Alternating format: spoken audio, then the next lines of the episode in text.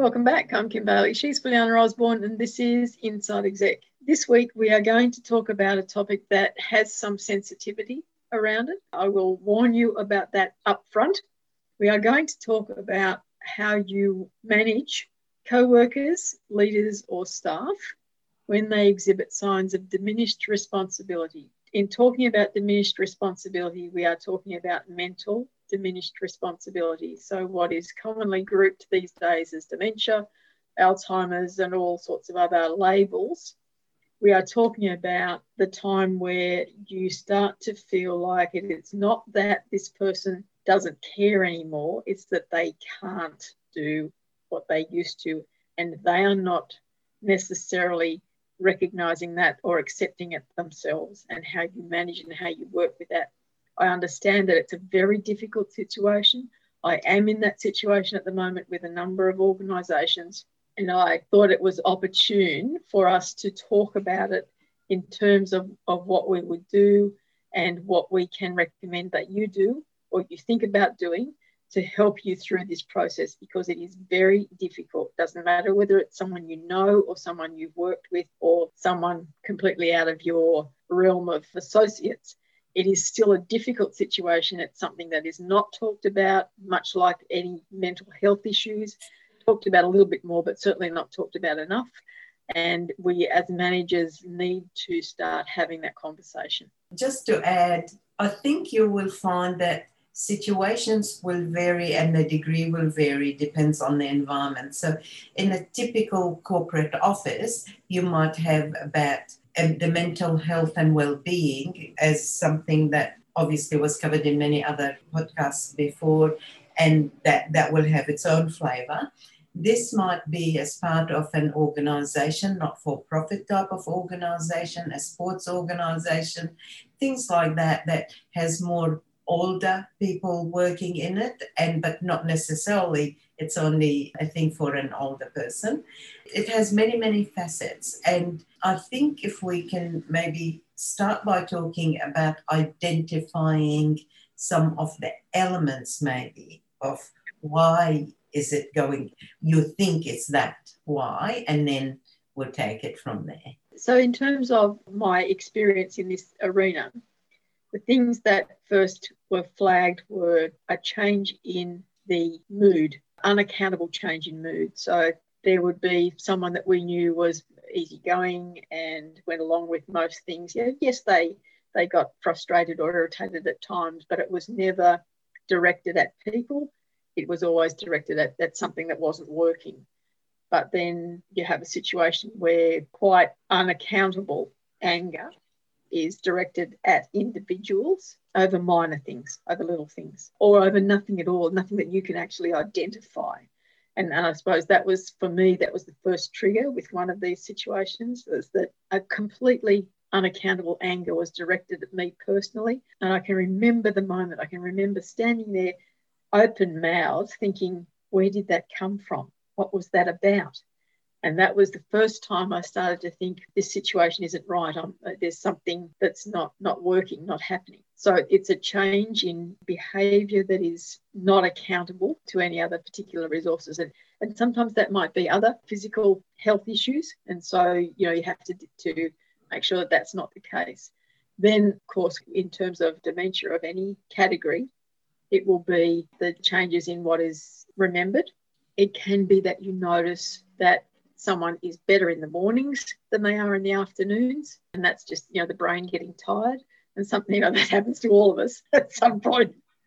Yep. so none of these things are definitive, but they are things that you might notice that stacked on top of one another might make you, in your gut, feel like it's not right. There's something that I need to address, I need to follow up.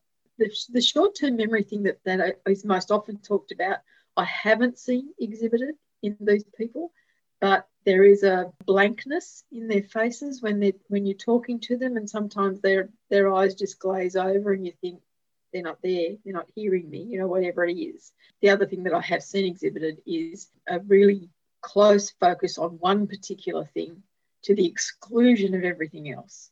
Now and all of these things all of that stuff that i've talked about just now could be attributed to a whole lot of other things but it's the combination of them that started to make me feel like I need to follow this through a little bit more and talk it through and talk to others and see if others are feeling the same. And in the first instance, I went to someone who was very well versed in these sorts of characteristics and talked it through with them and said, Look, you watch, you see what you think. Because fortunately, this person was in one of the organisations, but not directly associated with the person I was concerned about. So she came back to me a, a little while later and said, Yes, I think you're right. And the next step really it's just a waiting game. It's because some people manage. You know they get to a point where they plateau like we do with losing weight and they mm-hmm. manage. So if it doesn't affect the organization and you can see that they're as a person they're not deteriorating in themselves then leave well enough alone. But if it is affecting their work if it is affecting the rest of the team then you do as a leader you do need to start to do something about it. And I think the hardest thing is helping the rest of the team deal with it because everyone is going to react differently. Suddenly, all of their own personal experiences come into it, and they start to think about, oh, you know, when we had to deal with this person or that person, or it's a personal thing. It's I don't want it to happen to me. I don't know what to say to them. They get frustrated about having to repeat things over and over again. And that's probably the one thing that I see that is the most difficult reaction within the team is that they get frustrated and they're not frustrated with the person, they're frustrated with themselves for not dealing with the situation better. And that's that's not something that as a manager or as a leader that you can resolve. You know, that's something they have to fix themselves. But giving them the opportunity to and the tools to be able to do that is your responsibility. So I'm hearing that we it is a sensitive um, situation and topic. We have to demonstrate caring, compassion, but respect all in one, as well as provide them with help available, make help available at the professional level if needed. Let me just go a bit more on the general side, and because at times you have a mixed group with different things. I found that sometimes when you find people with not taking their responsibility, and at that time, I don't know, it's diminished responsibility. It's sort of in around that time. Basically, the reasons might be because the person is overwhelmed. The person might be afraid, feel of failure. So they not sure they're not confident they can do it so they overcompensate and they overwhelmed. So that could be it. One of the things would be is to obviously to address that not personally but to talk about the topic itself and to break it down and to talk to the person or to the group if it's a project that's overwhelming more than one person. So could be that. Making sure that you give examples it stops being an overwhelmed situation and understanding it in bite sizes. So, example, this is what we got here, this is what didn't happen, this is what we need to make happen. And then make sure they've got resources, for example, and that resources could be anything from personal support, very personal, very confidential, etc. Or just clarify the roles and responsibilities. Like you, you've got some person and they're just responsible for that and not for the whole thing. And who's responsible for what will help clarify simplify and also mm, give them responsibility and accountability. The other thing is is to to say sometimes they just not the right fit for that part of the project or that role and that has to be tackled maybe because the world has changed or technology or just it was always the wrong fit. So you put them on another part of it. One of the ways to get people re-engaged if they were just disengaged for whatever reason might be it's about bringing it back to what they value what their values are and then say and, and a better alignment and and appeal to that side of thing. Just bring it back to the surface again. They probably know but it needs to come back to the surface again. Help them take control if possible. That might not be possible if it was this you know medical side of things. Give them responsibility and, and give them control sometimes people feel overwhelmed and disengaged because they feel they got no control.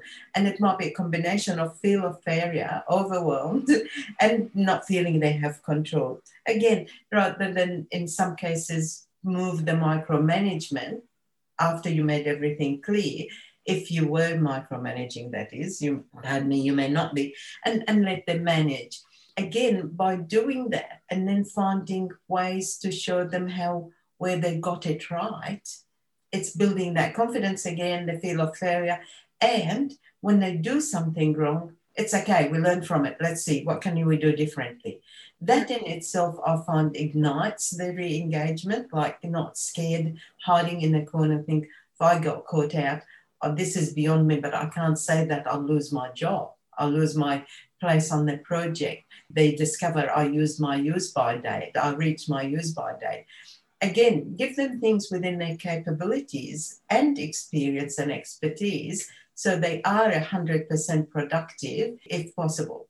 If you're in a completely different realm, they don't care, they're lazy, they don't want to do it anymore, I'm over it all, that's a different issue what you're saying has worked for us in a number of ways. Is for one of the situations we've worked out a buddy system.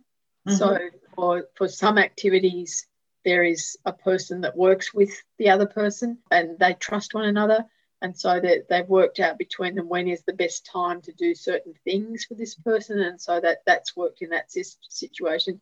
In the other situation, similar, but because this is a very senior person, Mm. We've worked it on the, the premise that we need to train others. We need what's in your brain to be shared by everyone else. Right. So we're going to have someone work with you that is your essentially your trainee so that they can share the workload with you, that they can see how you do things so that we can learn the things that you can't verbalize or that you do automatically without thinking about, or we can all benefit from those years of experience by passing it on because it's not going to be good just for that person, but for the whole yeah. organization as well. Right. So that that's been some very positives that have mm. come out of those situations. Just with those two situations, one recognises that the position is of, of diminished mental activity, the other one doesn't. So we've found resolution regardless of the individual take on the situation, which is good for both organisations. Well, I think we probably covered enough of that. It is a, a, topic that we do need to be talking about. And so we hope that today we've started the conversation for you. But for now, I'm Kim Bailey. She's Juliana Osborne, and this is Inside Exec.